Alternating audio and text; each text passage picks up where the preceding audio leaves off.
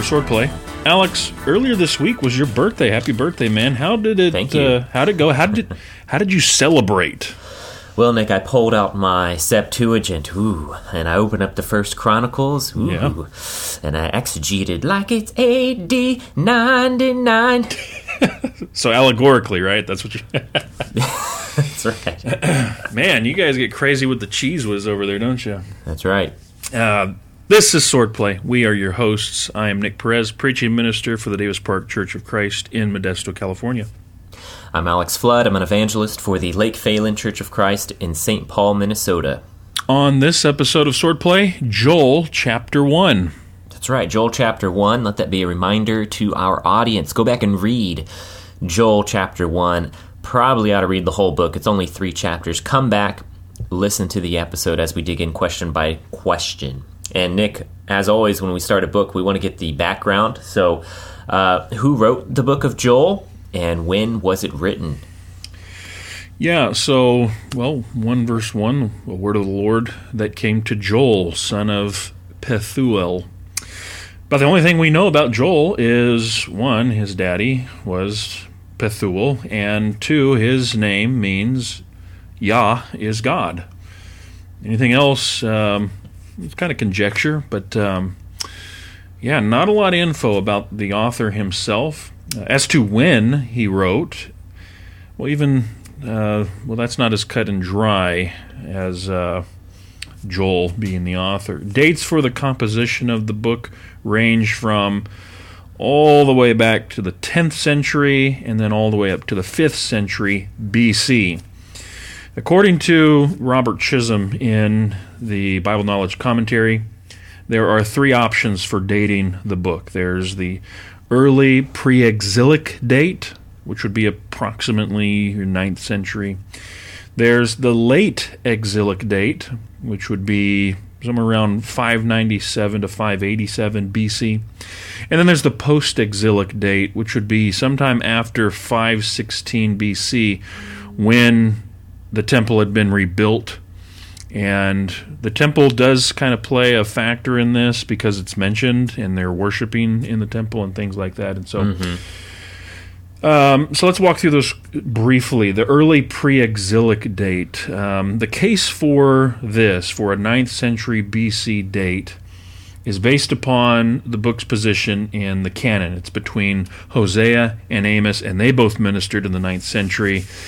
Eh, I don't know if we want to go on Yeah. book placement as dating, but that's that's one of the arguments you run into. Uh, also, um, identifying Egypt, Tyre, Sidon, Philistia, Edom as the enemies. Those are all of those are pre-exilic enemies, as opposed to like Assyria and Babylon, which they came along later. Problem with that is even in exilic writings um, like Ezekiel and uh, guys like that, you still have Egypt, Tyre, Sidon. You have uh, you have prophecies against them. So mm, there's that. Let's talk about the late pre-exilic date. So like right before the nation goes into captivity in Babylon. You have reference to a scattering of the people in 3 verse 2. You also have, as I mentioned, the, the temple references, 1 verse 9, also verse 13. That wasn't destroyed until 586 BC. And so those this prophecy here in the early part anticipates the coming judgment upon Jerusalem. Uh, so there's that. Um, and then there's the post exilic date. And again, the temple comes into play here because all the temple talk in Joel now refers to the second temple. And uh, the go- there's a governing body of elders instead of a king, like you had before the exile. And then there's also, and, this is kind of tenuous, but some say that Joel quotes Ezekiel. For example, Joel 2, verse 3, they say that's uh, a quotation of Ezekiel 36, verse 35. Eh, I don't know. Anyway, all that points to kind of a later date. So, what can be said about the date? Well, I think the best we can say is it's hard to be dogmatic on a date. Um, there are problems with all three options. Nevertheless, you still get guys like Homer Hailey in his commentary on the Minor Prophets. He stamps the very precise date of 832 BC on the book of Joel. I saw that. That's crazy. Meanwhile, guys like Chisholm, uh, he puts the date of the book in the post exilic period. He interprets the book then as kind of a polemic against the nations. They will be judged for what they did to Yah's people. And so, there you go. That's a bunch of information about the date. What say you, Alex? Yeah. Um, so just to dovetail on some of what you said, yeah, you're right. Joel means uh, Yah is God or Yahweh is God. Um, I wonder if the idea is more specifically Yahweh is our God, mm. seeing as how that's the most repeated phrase in the book, Yahweh, your God, something to that um, phrasing. We'll see more of that later in the podcast. The meaning of his father's name, I thought this was interesting, Pethuel. It's just uncertain. The best mm. guesses are is that it means something like um, a youth belonging to God. Um, I thought that was interesting. If you're reading your Old Testament pseudepigrapha books, like the uh, Lives of the Prophets, all you'll get for Joel is a short little verse about how he's from the tribe of Reuben. So, yeah, not much known about Joel.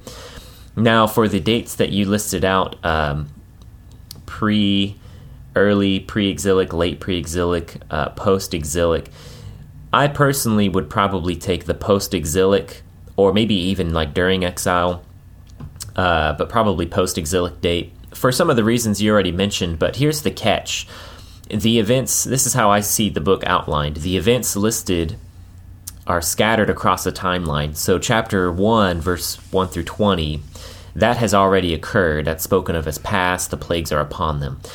Uh, chapter two, verses one through eleven, is what would happen if they did not repent. Um, the locust plague would turn into um, a real army of, of invading foreigners. Chapter 2, verses 12 through 27 is what would happen if they did repent. Uh, God would make up for all that they lost. But even in those verses, I'm going to see, even though it's written as future, I'm actually going to see chapter 2, verses 1 through 27 as past. And I think the author knows that. I think the audience knows that because I think they know what choice the Israelites actually end up making. They choose not to repent, and therefore they are destroyed by um, invading armies and they are exiled. So, chapter 228, then, through the rest of the book, through 321, those are the promises of restoration, which is why I take the book to be written either during exile or post exile. You're not going to talk about promises of restoration unless there is something that needs to be restored. Any thoughts there, Nick? No, that makes sense. All right.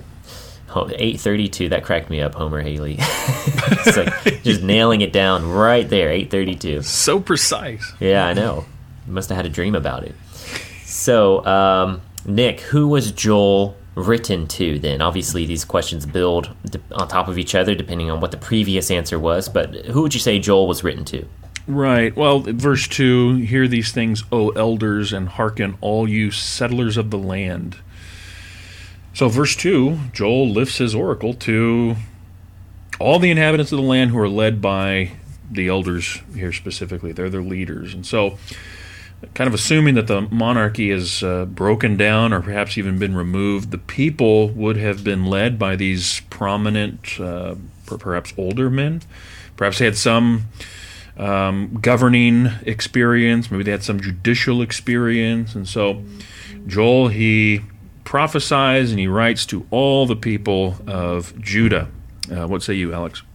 Yeah, I think that's right, Nick. That's uh, in fact, one of the reasons why I see this book as being exilic or post exilic, because that's exactly the situation we see for the Jewish captives. They maintain leadership during captivity and post captivity through elders, judges, priests, uh, sometimes a governor, um, and later on, uh, you know, hundreds of years after captivity, leading up into the, the time of Jesus, you have various religious, political leaders. You see the Sadducees, Pharisees, I think that's why you don't have a king mentioned in chapter 1 or for the first 27 verses of chapter 2.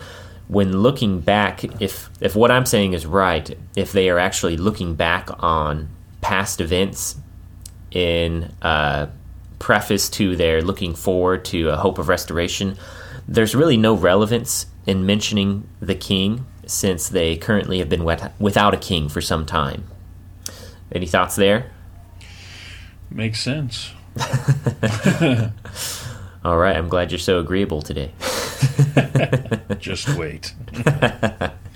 All right, Nick. Well, we always got to talk about why a book was written. So, what is the occasion and purpose of the book?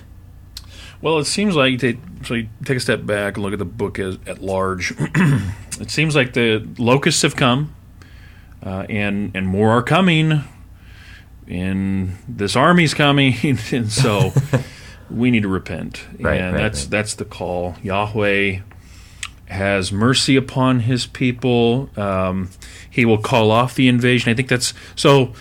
So the structure, right? Looking at the structure again, from 1 1 to 2, what, 17 um, is the first half of the book. Verse 18 of chapter 2 is kind of the turning point, and then from 219 on is the second chunk of the book. I, I think I read that somewhere. So, so at 218, Yahweh has mercy on his people, and then he calls off the invasion. He's going to restore the nation's fortunes. He's going to judge all the nations. And so, like any good prophetic book, the purpose is to call the nation back to Yahweh so that he might restore their fortunes and relent from threatened disaster. That's what I see. What do you see? Sure, sure. And I think uh, 218, it might be 228 where you sort of see that turning point. Um, so I don't know if that's what you meant is 228 or if you did mean 218. No, I did mean 218. Okay. Because, let me see here. Uh, yeah. He will become jealous for his land and have pity on his people. That's that's a turning point there, right? He's going to have mercy, and now he's things start things start changing after that, and then yeah, you do get the kind of the high point, two twenty eight, and all that. So Oh, okay, okay. So there would be maybe the first distinction between how you and I are viewing the outline of the book, because the way I'm viewing it is that um, two, one through eleven is what happens if they don't repent because of the plagues or the warning shots, and then uh, two twelve is the turning point where he says, Yet even now, declares the Lord, return to me with all your heart, with fasting, weeping, mourning. Rend your heart, not your garments. Return to the Lord your God. He's gracious and compassionate. And so that through uh, verse 27 is what will happen if they do repent, if they do return. But then it seemed to me, verse 28 was a sharp, like distinct, like different change in the flow of the book. Verse 28 uh, through 31 or 32, then all of chapter 3 seemed like to be a completely like s- distinct separate thing going on. Um, so there you go, multiple views on the outline. Then I'm glad we I'm glad we took a look at that. I didn't want to be like two ships passing in the night, right? so, uh, um, from the exilic or post-exilic perspective, then, if um, from what I mentioned earlier, I think the purpose of the book then would be twofold. First, uh, the way I see it, it would be to remind the Israelites of exactly how they got where they currently are. They got to where they are, either captivity or post captivity, by not repenting. Even after many warnings, many plagues, and even the promises that God would make up for all that they had lost during the uh, plagues. So that would be the first purpose, is to remind them of that and uh, their own responsibility of that, because God said He could make up for it. It wasn't a it wasn't a done deal. They they had time to repent. Uh, second, though, the purpose would be to give them a future hope of restoration, and that's where I see that sharp change of 228 and following. Um, a hope that was still expected, by the way, during the time of Jesus, because if you remember in Acts uh, chapter 1, Peter asked Jesus, Is it at this time you will restore the kingdom to Israel? Um, well, a few days later, the Spirit is poured out on the day of Pentecost, and Peter quotes Joel 2.28 as now being fulfilled. This is what Joel spoke of. Um, so that's the the future aspect of 228 and following. What are your thoughts there, Nick? No, yeah, I don't have a issue with that. Um, but yeah, there. So I see the I see two twelve to seventeen.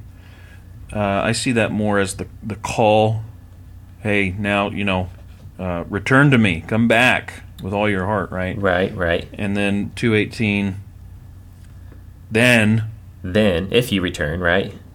and and so we start the we start the return or the the, the restoration i'm sending you all the stuff that i took away right and then yeah Right. there's even this yet future thing which looks different even than Right, right. what i've been giving you so Because in verse 28, it'll come about after this. right And so the after this has got to be in reference to verses 1 through 27.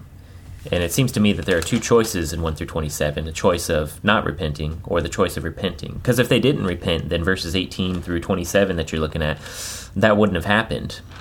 Uh, and we know that from history. They didn't repent, and none of those things happened. They didn't get the all of the, the years lost. Uh, they didn't get that restored because they chose not to come back to Yahweh.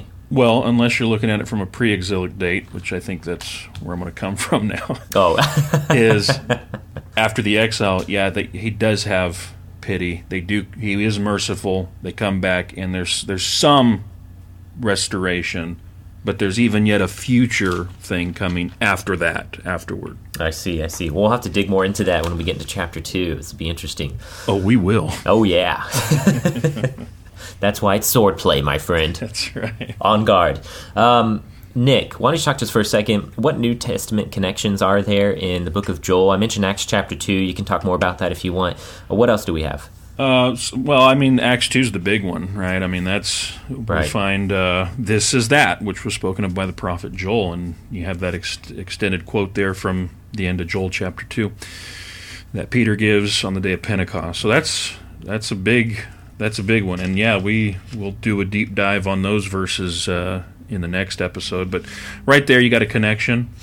Um, a lot of mention of the day of the Lord in uh, the book of Joel uh, day of Yahweh, and so that that kind of language, day of the Lord, is picked up in the New Testament as well, and so there's there's some uh, connection there in terms of uh, well, it's a day of judgment. It's not a not a fun day. I found another interesting connection to Revelation chapter nine, verses seven and eight in particular about the locusts there. And if it's not a direct quotation, it's a pretty strong allusion about the teeth are lion's teeth. Right, right. And that's straight from Joel 1, verse 6 there. And then Revelation generally, I've got a big, fat, thick book called uh, Commentary on the New Testament Usage of the Old Testament. And it's Beale and Carson who are the authors. They, good. Huh? That sounds good. Yeah, oh yeah, it is. It's great. They so just a, a quick glance in the um, index of uh, under the listing for Joel, and there's there are a lot of references, at least allusions and echoes and stuff like that in Revelation Right, that harken back to Joel. right. And so, and that's typical. I mean, um, someone has said that the key to unlocking the 66th book of the Bible or the other 65, that John the Apostle stands on the rich prophetic heritage that went before him. And so he pulls extensively from prophetic literature in the Old Testament in particular. And Joel is one of those books. And so we shouldn't be surprised to find that uh, there are several echoes and allusions from Joel in Revelation. Sure. No, I, I believe that.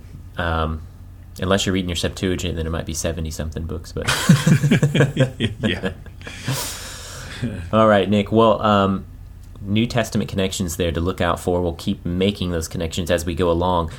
Verse 3 now, we want to get into the text. Um, Joel's writing this, and he says this is something that needs to be told to multiple generations. Um, why are they commanded to tell multiple generations? I think specifically it says, "Tell your sons about it. Let your sons tell their sons, and their sons the next generation." Yeah. What do you What do you think that's about, Nick? So, not just in Joel, you see this in the Psalms eh, as well. Um, and I think it's a common theme in your Old Testament that God is always concerned about the next generation. You see in the book of Judges, for example, how in one generation there was a generation that grew up and they knew nothing, and that was devastating for the nation. uh, cycle after cycle of sin and restoration and sin and salvation, and it was because they didn't know the Lord. And so, uh, I think that's I think generally that's true. Here specifically, as it's talking about you know the the locust plague and, and the bad stuff, the judgments, you need you need to tell the next generation lest they become subject to the same kind of judgment. It's what they were supposed to do with the law, Deuteronomy. It's uh, uh, in in passing down and informing their children, talking about it here and there on the way at home and all that, and uh, because if you don't, if you neglect the covenant, there are going to be bad things. There are going to be curses that come, and locust plague is one of those things. So God's always concerned about the next generation, and I think that's what's going on here in Joel 1. What do you think? Yeah, I think you're right. The next generation needs to uh, hear and listen to uh, the previous generation when it comes to God's law, who is Yahweh. And when you talk about three or four generations at any given time, like we have here, um, that really has the idea of judgment being at hand. You see, the idea of judgment upon a nation in the Old Testament was that the suffering of that nation it would fall upon the total living community. And since there are generally three or four living generations at any given time, when judgment comes, or warning of a judgment is coming, it is said to come upon the fathers and children to the third or fourth generation. It's the total living community. And that's the idea behind uh, the second commandment in the law of Moses, which prohibits idolatry because the results will be God visiting the iniquity upon the third or fourth generation. Um, likewise, you see that third or fourth generation here in Joel chapter 1, verse 3. It says, uh, You tell your sons, that's you're the first generation, your sons are the second generation. You tell your sons about it, let your sons tell their sons, that'd be third generation, and their sons tell the next generation, that's fourth generation. So typically, you're going to have alive at any time uh, grandpa and maybe great grandpa. Mm. So that's why it says third or fourth generation. That's the total living community.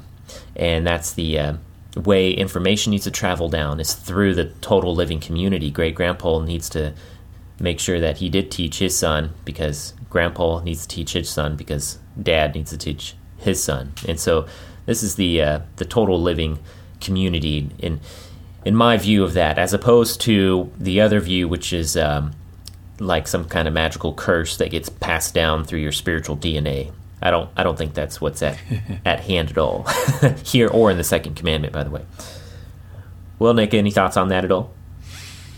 No, that's that's a good. Uh, uh, turn it forward to the the impending judgment, the upcoming judgment in the right, of that. Right. Verse 4, Nick, why are there so many types of locusts described? Are these real locusts? I mean, why can't you just say locust? um, well, uh, I mean, even if these are locusts, right? Because uh, there's a different way of, of reading this, and I'll talk about that more in a moment. But if these are real locusts, then the naming of these, I think there's four types of locusts is intended to communicate the severity of the ecological as well as economic disaster that is coming upon the people. Um, so, locust after locust after locust after locust, that's it's just going to be awful, terrible, very bad, no good. However, so here's the other side of this. In chapter 2, there is mention of a coming invading army force. And in chapter one, then what could be happening is it could be figurative poetic language, prophetic language, that is used to describe this invading army, uh, these invading forces that are coming against Judah. They are like locusts. And there are literary parallels in chapters one and two, which would indicate that an army is envisioned in both chapters, and some interpret the locusts here in that way. But at the same time, it could be that's the uh, ecological disaster that is wrought by this army of locusts, and that's just that's just prologue to the impending military campaign from a foreign army that's coming. Chapter two. So. Um, So, a couple, few different ways of looking at it. What, what do you think? Yeah, I take that last view. You mentioned the both and. The locusts are real here in chapter 1, but they're also foreshadowing what would happen via an invading army if they chose not to repent. And that's what we see in chapter 2, verses 1 through 11.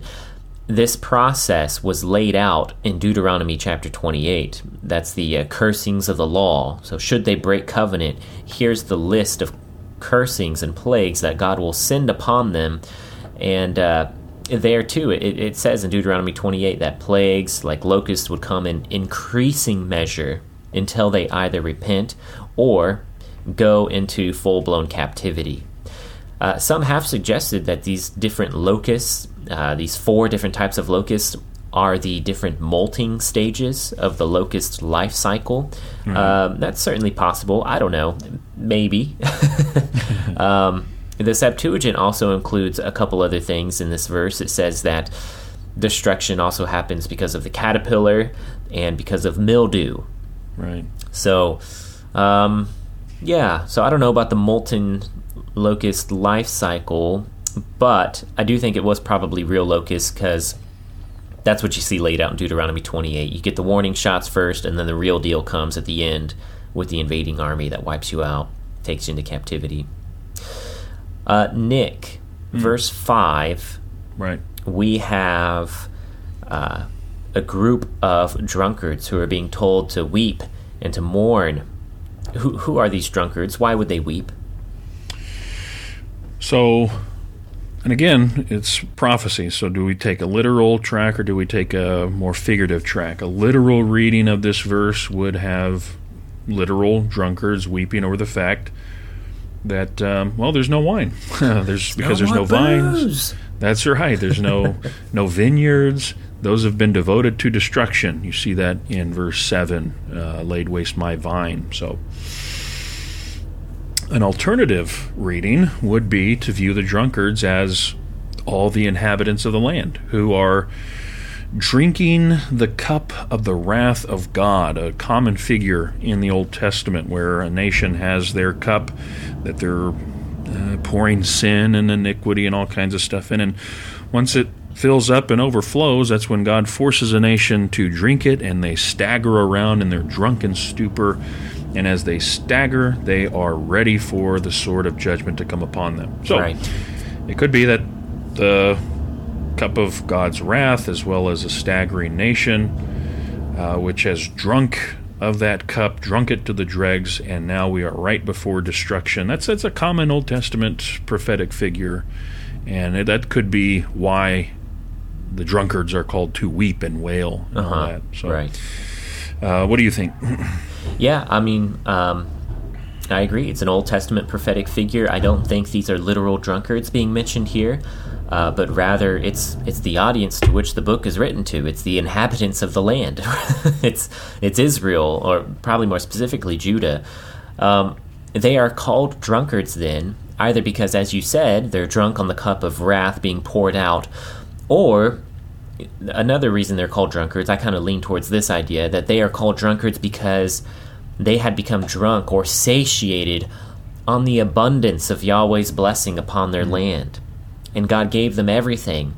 And in return, they did not thank him or keep his word, but became prideful, arrogant, and went off into idolatry, which is what the law of Moses said would happen if they didn't uh, keep in mind that they don't uh, man does not live on bread alone, but on every word that proceeds from the mouth of God. This Deuteronomy chapter 8. That you, you don't get into this land Yahweh gives you and blesses you and has an abundance and then say, I did this and it's mine and I want some more.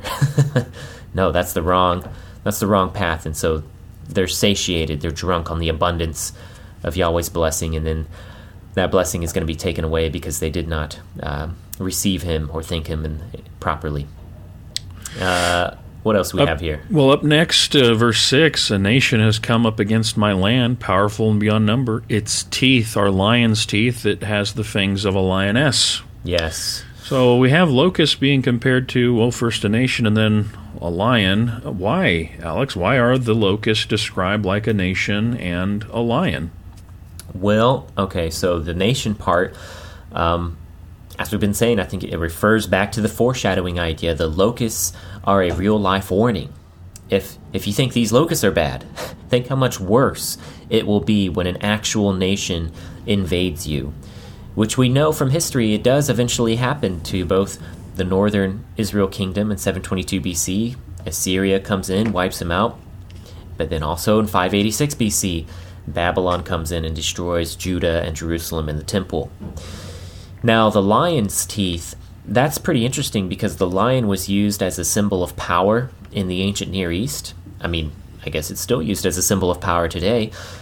But there was something called the Lion of Babylon that was especially important. Uh, there was a statue that we found called uh, the Lion of Babylon that was built during the time of King Nebuchadnezzar. And so the lion even represented um, the king himself in his power and his reign. There were paintings on the gates to the city of Babylon of lions. And so uh, that might be telegraphing here that the lions are going to be the Babylonian army that will come in and destroy them, except it won't be. Um, they won't be small like these little locusts. They'll be actual an army. So, um, any thoughts there, Nick? What do you think?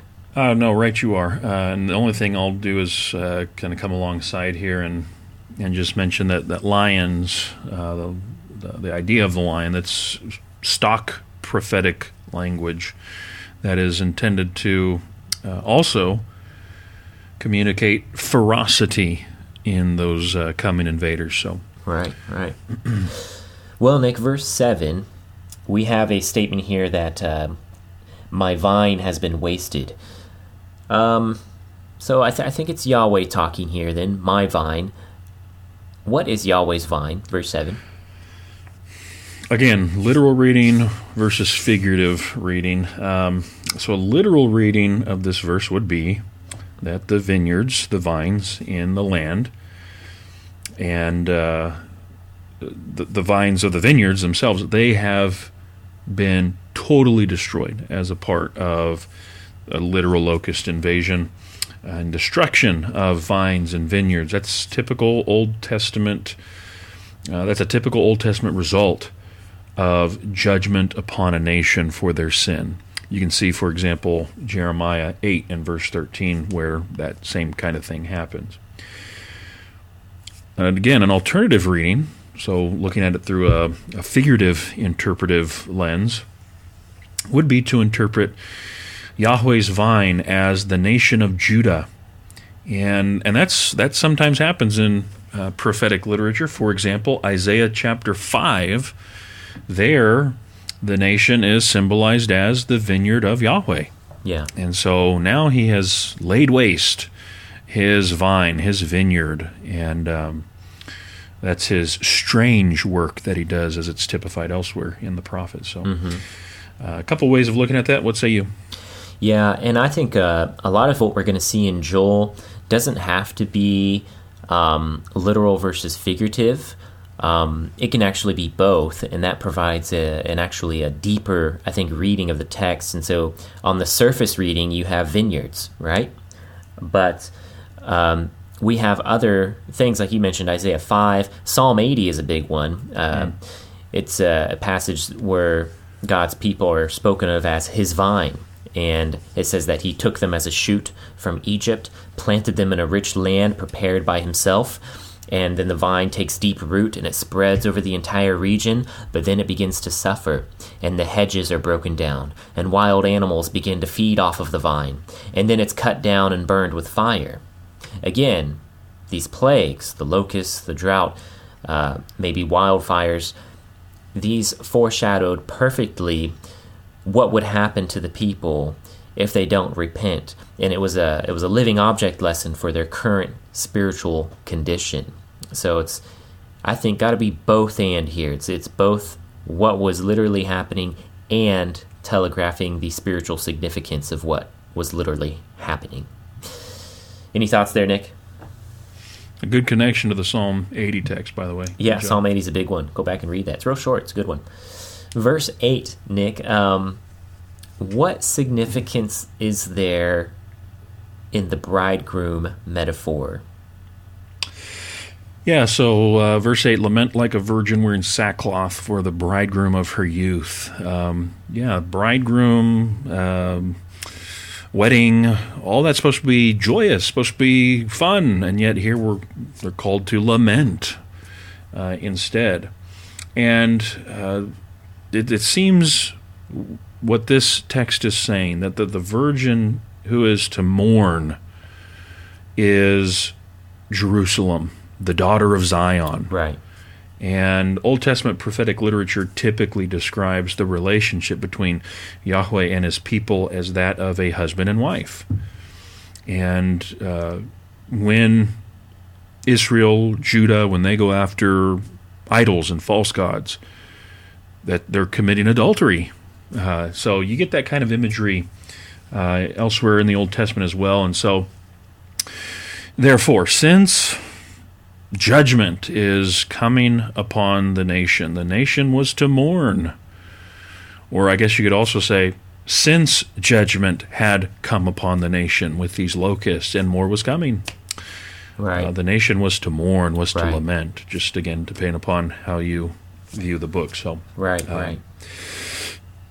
Uh, what do you think? Yeah, I think I think that's right. The prophets often use the bride bridegroom metaphor for God and Israel. Uh, that theme continues in the New Testament as well. By the way, um, parable of the bridegroom. Right. Um, usually, it's Yahweh mourning over his adulterous bride, but here in Joel, the bride is told to mourn over the bridegroom. Mm. And I think the idea is that the people are to remember how good they had it before when Yahweh rescued them and when He blessed them in the land. But that is not their relationship anymore. And so they mourn as if they had lost their husband because Israel has been unfaithful. Another New Testament update, by the way, John the Baptist in John chapter 3, verse 29, he calls Jesus the bridegroom. And that's uh, extremely telling for Jesus' divinity because it's Yahweh who's the bridegroom in the Old Testament to come along and say Jesus is the bridegroom. Uh, that's uh, the same thing as saying that He is Yahweh. He is the visible Yahweh in the flesh. He's He's Yahweh become a man. All right, Nick, verse uh, 9, 13, right. 14. We have mm-hmm. the interesting question that you alluded to in the introduction. It talks about the priests uh, offering sacrifice, being at the altar. So, which temple are we talking about then that the priests are ministering? Right, the house of Yahweh. And again, there's uh, two options here, it seems. Uh, you got first temple or second temple. Uh, that is either the temple that Solomon built or the rebuilt post exilic temple of Zerubbabel. And again, the dating of the book would no doubt influence which temple you have in view here. Um, a pre exilic date would have Solomon's temple in view, whereas a post exilic view, you might have Zerubbabel's temple in view. Uh, and so, uh, me taking a pre exilic date for the book, I would think Solomon's temple, um, that's where these priests are ministering. What do you say? Okay, well, I'll, I'll, take an exilic or post exilic date, but I will also call this the first temple, the Temple of Solomon. the plot thickens. that was destroyed by King Nebuchadnezzar of Babylon in 586 BC. And that's for the reasons I mentioned earlier about the way I see the outline of the book. You know, chapter 1, verse 1 through chapter 2, verse 27 would be past events. Um, and chapter 2, 28 through 321 would be the actual time of the writing where they are looking forward to future events. And so, and and again, I think that because uh, you have the option there, if they if they don't repent, verses one through eleven of chapter two, this is what happened: the invading army will come. If you do, though, repent, verses uh, twelve through twenty-seven, this is what happened. Then Yahweh will restore all that you had lost from the plagues. And uh, since they know then at the time of the writing, via uh, chapter 228 uh, to the end of the book, that they did not repent. Babylon did come and destroy them. The invading army came. They were wiped out. That uh, now they are looking for a future restoration. Um, so I, am taking a both and. I'm exilic, post exilic date, but I will say that this is the first temple we're looking at before it's destroyed by Nebuchadnezzar. Hmm. So uh, I'm going to have my cake and eat it too. There you go. well, Nick, a curious phrase here in verse 11. It talks about the farmers and the vine dressers being ashamed. Why would they be ashamed? What did they do? So, yeah, the wheat, the barley, the harvest of the field has perished. Uh, this actually bleeds into verse 12 as well. The vine dries up, fig tree languishes. Right. Just every, everything's dying. Okay? Yes. So, all of the major areas of the agricultural economy are going to be affected by the judgment that is brought upon the nation the farmers, the, um, uh, the vine dressers, and um, I mean, it, it, goes on and on here. So, uh, every major area just affected by that judgment. Um, that's and I think that's why they're they're to be ashamed uh, is because it's their sin that has brought upon them this uh, this blight. So, uh, what do you say? So I uh, I think the farmers and the vine dressers are the surface reading, just like earlier with the vine. I think the backdrop for this is the mourning of the priest because there's no grain, there's no wine. Uh, I think you alluded to this, right? Which means there can be no offering of the first fruits, no drink offering at the table, no feast of weeks, which is what we call Pentecost. Uh, which means that there can be no denying that their covenant relationship with Yahweh has been, uh, uh, what's the word I'm looking for? It's it's been compromised. There it is. Yahweh is the vine dresser of His people. That's a common theme in the Old Testament, New Testament as well. By the way, John chapter 15, um, 14, 15. Yahweh is the vine dresser of his people, but the elders, the priests, the other leaders, they were supposed to guide, to shepherd, to tend to God's flock, to God's people. They failed. They failed. And they are to be ashamed for the state in which they find themselves. And they're being consumed by plagues now. The farmers and the vine dressers, then the way I'm leading, reading it is that. Uh, under the surface, that's actually they're representing the leaders of the people. Uh, not that the farmers and vine dressers were actually the leaders, but they're actually representing the elders and the priests. That they failed in their spiritual responsibilities. And those spiritual responsibilities, uh, the failing of those are symbolized in the nation's agricultural woes. And so I'll forecast where I'm going with this in the next question as well, but the idea is that Israel uh, the way I'm going to view it is that Israel was God's new Eden. It was his garden. And his garden had been ruined again. That's what's happening. Uh, any thoughts there, Nick? No, I'm eager to hear what you have to say about the next question. so, verse 12 then, mm-hmm. um, it doesn't call them Israelites or inhabitants of the land. It says that they are sons of men and and so rejoicing dries up from the sons of men. Why are they called sons of men in verse twelve? So, uh, like the NIV, uh, other translations they read mankind. So I'm going to go out on a limb here, and uh, gladness dries up from mankind. Yeah, and there is. Um, I can't think of where it is now, but I believe, if I'm not mistaken, if I recall correctly, there's a place somewhere in the Old Testament where when God does his strange work and has to bring judgment upon the people, that the nations of the earth see it and they mourn. Because if he does this with his own people, you know, what, what do what chance do the other nations have? Something like that. And so uh, it could be that that's what's going on here, that the gladness of the nations evaporates because of what God is doing to his people. So, what do you think? Okay, interesting take. Um, so I'm gonna riff. Probably on. not as interesting as you're just gonna be. well, I'm gonna I'm gonna try to connect what I forecasted in the previous question. Right, this garden mm-hmm. of Garden of Eden motif here. So the earliest place that I could find where the phrase "sons of men" is used in the Old Testament would be at the Tower of Babel incident in Genesis chapter 11, verse five. And that's where it says Yahweh comes down to see the city and the tower which the sons of men had built. So, why would Joel mention sons of men or humanity when clearly this is a reference to Israel? This is Israel's problem here. The plagues are upon them. And I think it's probably because Israel was supposed to be Yahweh's new creation. They were created at the Exodus out of Egypt, at the crossing of the Red Sea, where God split the waters. Uh, one of the Psalms says he crushed the heads of Leviathan, this language of subduing chaos, like he did in Genesis 1.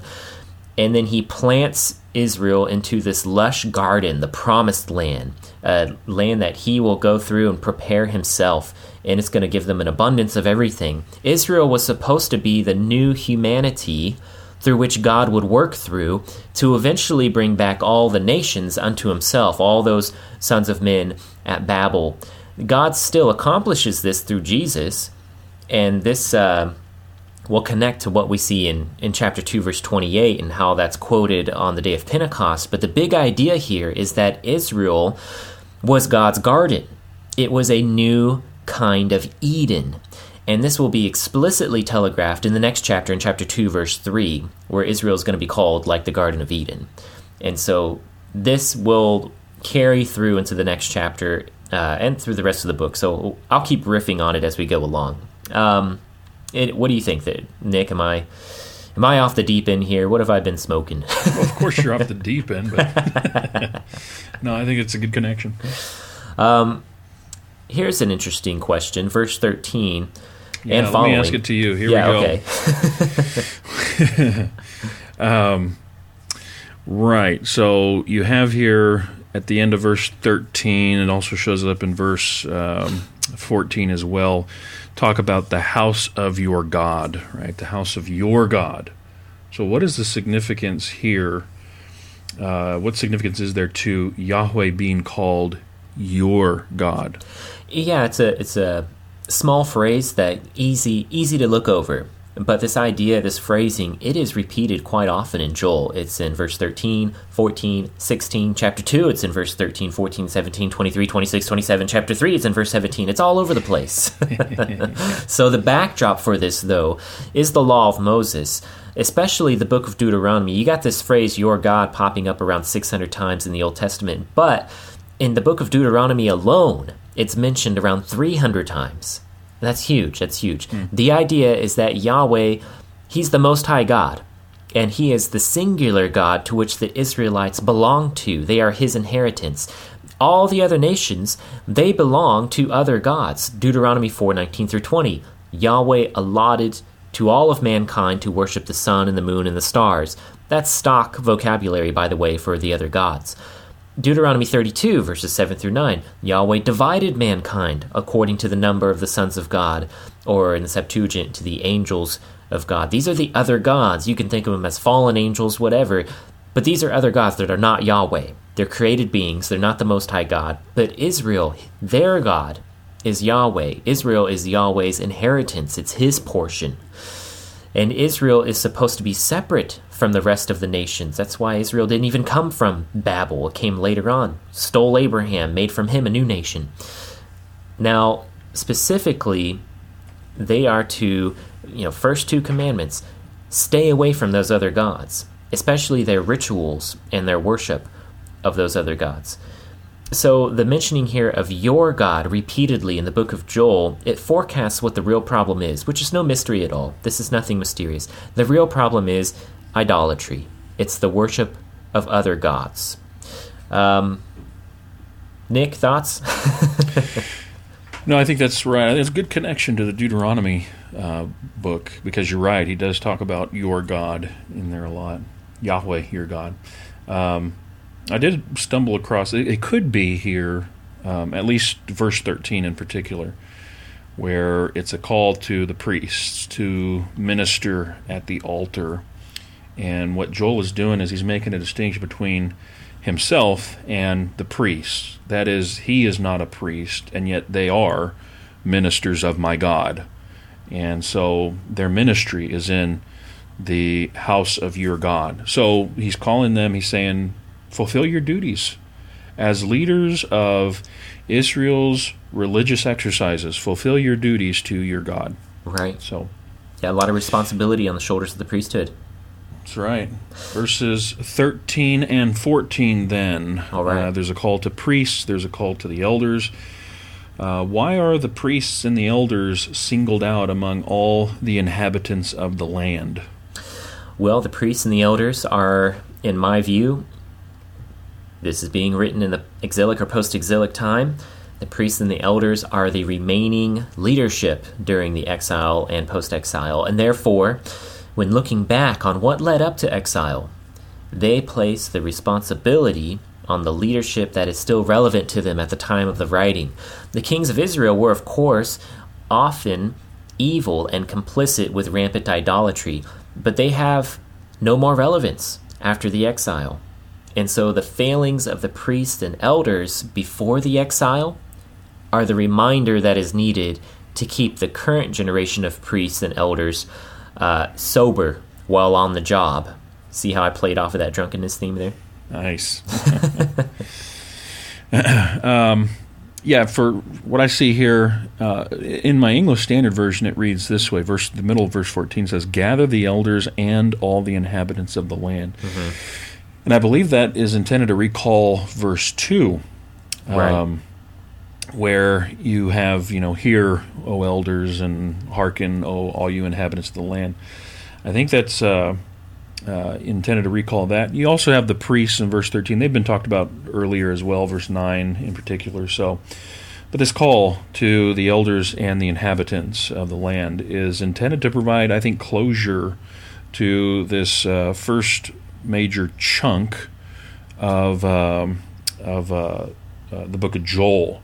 At least this prophetic section. It anticipates the next section, which begins in verse 15, alas for the day. So, oh yeah, kind of like a literary like bookends, huh?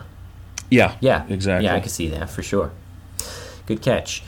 Verse 15, then, as we uh, enter into maybe a next section here of chapter 1, how is the day of the Lord near then uh, to Joel's audience or to uh, the event which he's referring to? What is it? When did it come? Why is it near? Yeah, uh, so uh, this verse appears nearly verbatim elsewhere in the Old Testament. Uh, for example, Isaiah 13, verse 6. Uh, and so one view holds this is, this is stock language, stock prophetic language, when describing the coming judgment of Yahweh. And um, seems to have draw, uh, been utilized to describe not only impending judgment upon Judah, the nation of God, but um, also, especially here in Joel, there's judgment that's coming upon the nations uh, that Yahweh is going to bring upon them for how they have treated and afflicted His people. So um, that's that seems to be the, the the nearness of this thing. In one sense, it's already upon them there's more that's to come, and in a broader sense, there's stuff that's coming for the nations as well. Uh, what do you think? Yeah, I, I agree with that line of thinking. Um, the day of the Lord, I mean, it has to be contextually driven, right? And here it's called near, and so it's it's got to be near because of the plagues that are upon them. And so uh, it's near because if they don't repent, I mean, the day of the Lord is going to come when the foreign armies invades them and destroys them. And that and that does happen in 586 BC. That is how the day of the Lord is near in chapter 1 verse 15. However, the day of the Lord spoken of in chapter 2 verse 31 and chapter 3 verse 14 and following, it does seem to be a different day in mind because it's the judging of all the nations. And um, I think what goes along with that that we often forget is the judging of those nations' gods, of those spiritual rulers and powers and authorities in the heavenly realms. That day, then, where the nations and their gods uh, are going to be judged, that seems to be end of the world stuff. Um, if 228 is fulfilled in Acts chapter 2, then it seems that 231 and chapter 3 would be stuff that happens after Acts chapter 2. What do you think? Hmm. I don't have a problem with that. No. well, we'll keep thinking on it, and then we got uh, lots of time to revisit it next week and the week after. well, let's see. Verse 16 talks about food being cut off from God's house. Now, that's That's weird. Um, why doesn't it say sacrifice is being cut off from God's house? Why does it say food, Nick? Well, um, it could be that perhaps this uh, this prophecy is intended to communicate to the heart, kind of an argument from uh, pathos here. And so, focus is given to the uh, starvation of the people and even the animals uh, as well. Uh, and that is that is emphasized perhaps over and against the cessation of worship. So, um, and by the way, even when there's no food, even for the priests, the priests themselves are cut off uh, because that's how they, they make their living is by the uh, offerings that come in, and they get to keep some of those for themselves. So Yeah. they stand emaciated as well with the people at large. Uh, what do you think?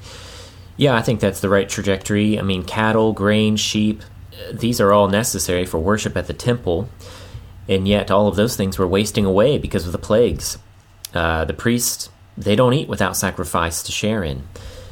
But also, continuing the theme of Israel as Yahweh's garden, Adam and Eve, they were placed in the Garden of Eden and given an abundance of food, right? So to mention food here instead of sacrifice could also be playing into the Eden imagery. And sad to say, more vivid, vividly, uh, the imagery of the fall. Uh, I don't know. Can any thoughts there, Nick? Have I sold you No. yet? You'll sell me in two verse three for sure. But All uh, uh, but yeah, that, that seems yeah. That's I think those are fair connections. verse 17 um, this may you know may not be very significant but it just uh, rubbed me the wrong way it talks about how barns are going to be torn down because there's no grain it's just like well why would they why would they tear down the barns even if they had no grain? Nick what do you think? Well, uh, the way I see it, you don't need barns if you don't have any grain. So. Uh, i know. That's that's my take. What do you think? fair enough fair enough. But it, tearing down a barn is a lot of work. I mean for what purpose would you do that? Especially if you're uh, trying to save precious calories right? You don't have food to eat anyway I think the Dead Sea Scrolls words it in a way that I like better. It says that the barns are broken down. Ah, I like that better because it, it makes it sound like um, there's no need for maintenance on these barns. Uh, they don't hold anything. We don't have any hope that they're going to hold anything in the future. So why would we fix up the barn if we're never going to have grain again? We're just going to sit here and waste away and die. Um, I think maybe that's the the connecting disparities. Like it's not even worth fixing up the barn; just let it fall down. maybe that's Yeah, good. that's what's going on. Good catch in the Dead Sea Scrolls there. Hey, there we go. Dead Sea Scrolls, good stuff. Verse 18, Nick. Um, there are a lot of animals that I imagine would suffer from wildfires, uh, drought, uh, famine. So here it focuses, though, just on cattle and sheep. And why would they focus just on cattle and sheep instead of the other animals that would be suffering in verse 18? Yeah, verse 18 the beasts groan, herds of cattle perplexed, um, the end of it, even flocks of sheep suffer. So uh, the cattle, they, they could symbolize just the entire collapse of their agricultural economy. What's interesting about sheep, sheep are more hardy, they're more adept at surviving famine type conditions. And so, if even sheep are starving to death, the famine is extremely severe. So, I think that may be uh, one of the connections there. What do you think? Yeah, and I think these are critical animals for temple sacrifice.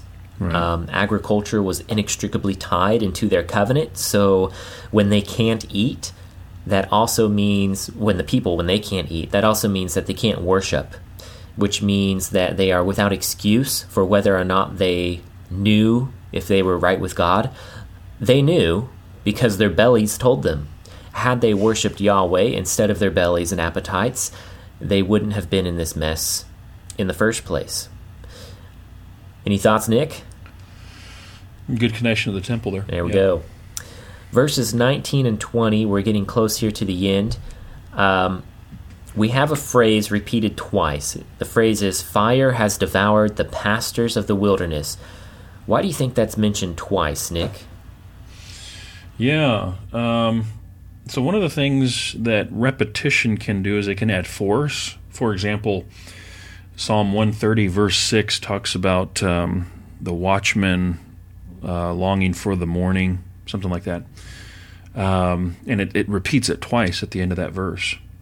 Um, here, fire uh, is a common figure for divine judgment. And so Joel, deep in lamentation over uh, the judgment of God, he expresses that deep lamentation uh, over that uh, uh, judgment from God on the land, in particular with this fire. And so he he he repeats it. It adds some force, some weight to it.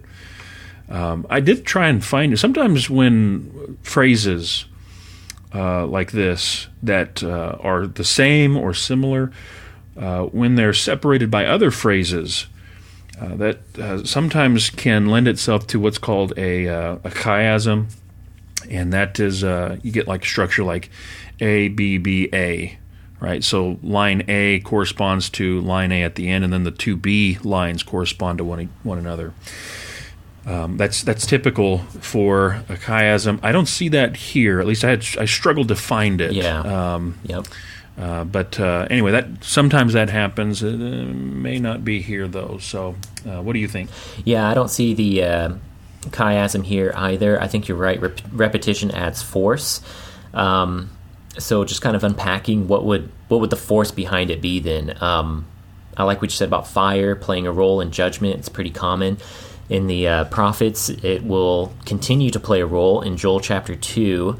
Um, but yeah, stock language for judgment coming from God. I wanted to hone in a little bit on the phrase uh, wilderness and also pastures. So I think that if you were reading this, uh, the phrase wilderness would no doubt bring back memories of the Exodus, especially with the other things we talked about already in the chapter, where Yahweh provided for them during their wandering in the wilderness for 40 years. Uh, pastures being then a place of rest for your flocks. That again is tied to strong imagery when describing God and Israel. Just think of Psalm 23 Yahweh is my shepherd. So, literal fire uh, ravaging the countryside may have been a reality after the locust plague and the drought. But wildfires, uh, they would need lightning. And who holds the lightning bolt in his hand? Is it Zeus? Is it Baal? No, it's Yahweh. Yahweh holds the lightning bolt in his hand, and he sends it down in judgment upon the stubble of what once his was his garden, his covenant people. See, I'm going to keep throwing the garden back in there. but I think that's what the uh, the pastures of the wilderness is. That's Yahweh's garden, his place of rest that he brought his people into. But now it's dried up. It's become kindling, and he's thrown the lightning bolt down to consume it. Uh, Nick, Again, we have plagues of locust, drought, famine, wildfires, all through chapter 1. Are these actual plagues that happened? And if so, when did these things happen? Well, I mean, as as we've uh, seen throughout this chapter, throughout the this whole prophecy, um, these could be literal events, could be figures of other things. If they're literal events, then they it was a literal locust plague. There was drought, famine, wildfires, all that. Um, and when, well, uh, for me, the again probably a late pre-exilic date, right before everything collapses, 586. Um, those things were happening leading up to that event, and right. and they That's were having to endure them and live them. Right. Um, if they are figures, then, for example, the fire it could it could be a symbol for the locusts. It could be descriptive of a, a drought parching the land. All right, or or it could be if it's literal, it could be a fire. But uh, um, yeah, so that's I mean, there's there's different ways of, of looking at that, or it could be kind of your uh, what your and both thing, your cake and eat it too. That's right. That's right. Both and. Um, yeah, that's what I'm going to go talk with. talk about it. Yeah, Both and. I mean, the plagues were real. Uh, but those real plagues, they were also living object lessons for the spiritual uh, condition that the people were in. It preceded, of course, a more severe version of these punishments that would be inflicted by invading armies, uh, armies which, in spiritual warfare talk, are ruled and empowered by other gods.